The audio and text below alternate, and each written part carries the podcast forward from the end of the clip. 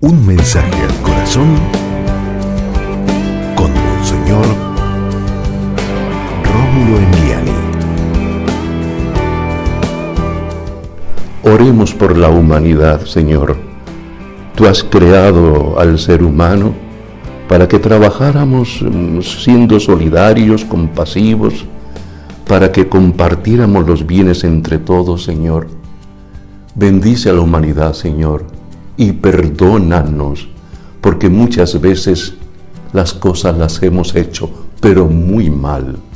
Señor, que nos renovemos como humanidad, que seamos más conscientes que pertenecemos a un todo y que todos influimos en todo, Señor.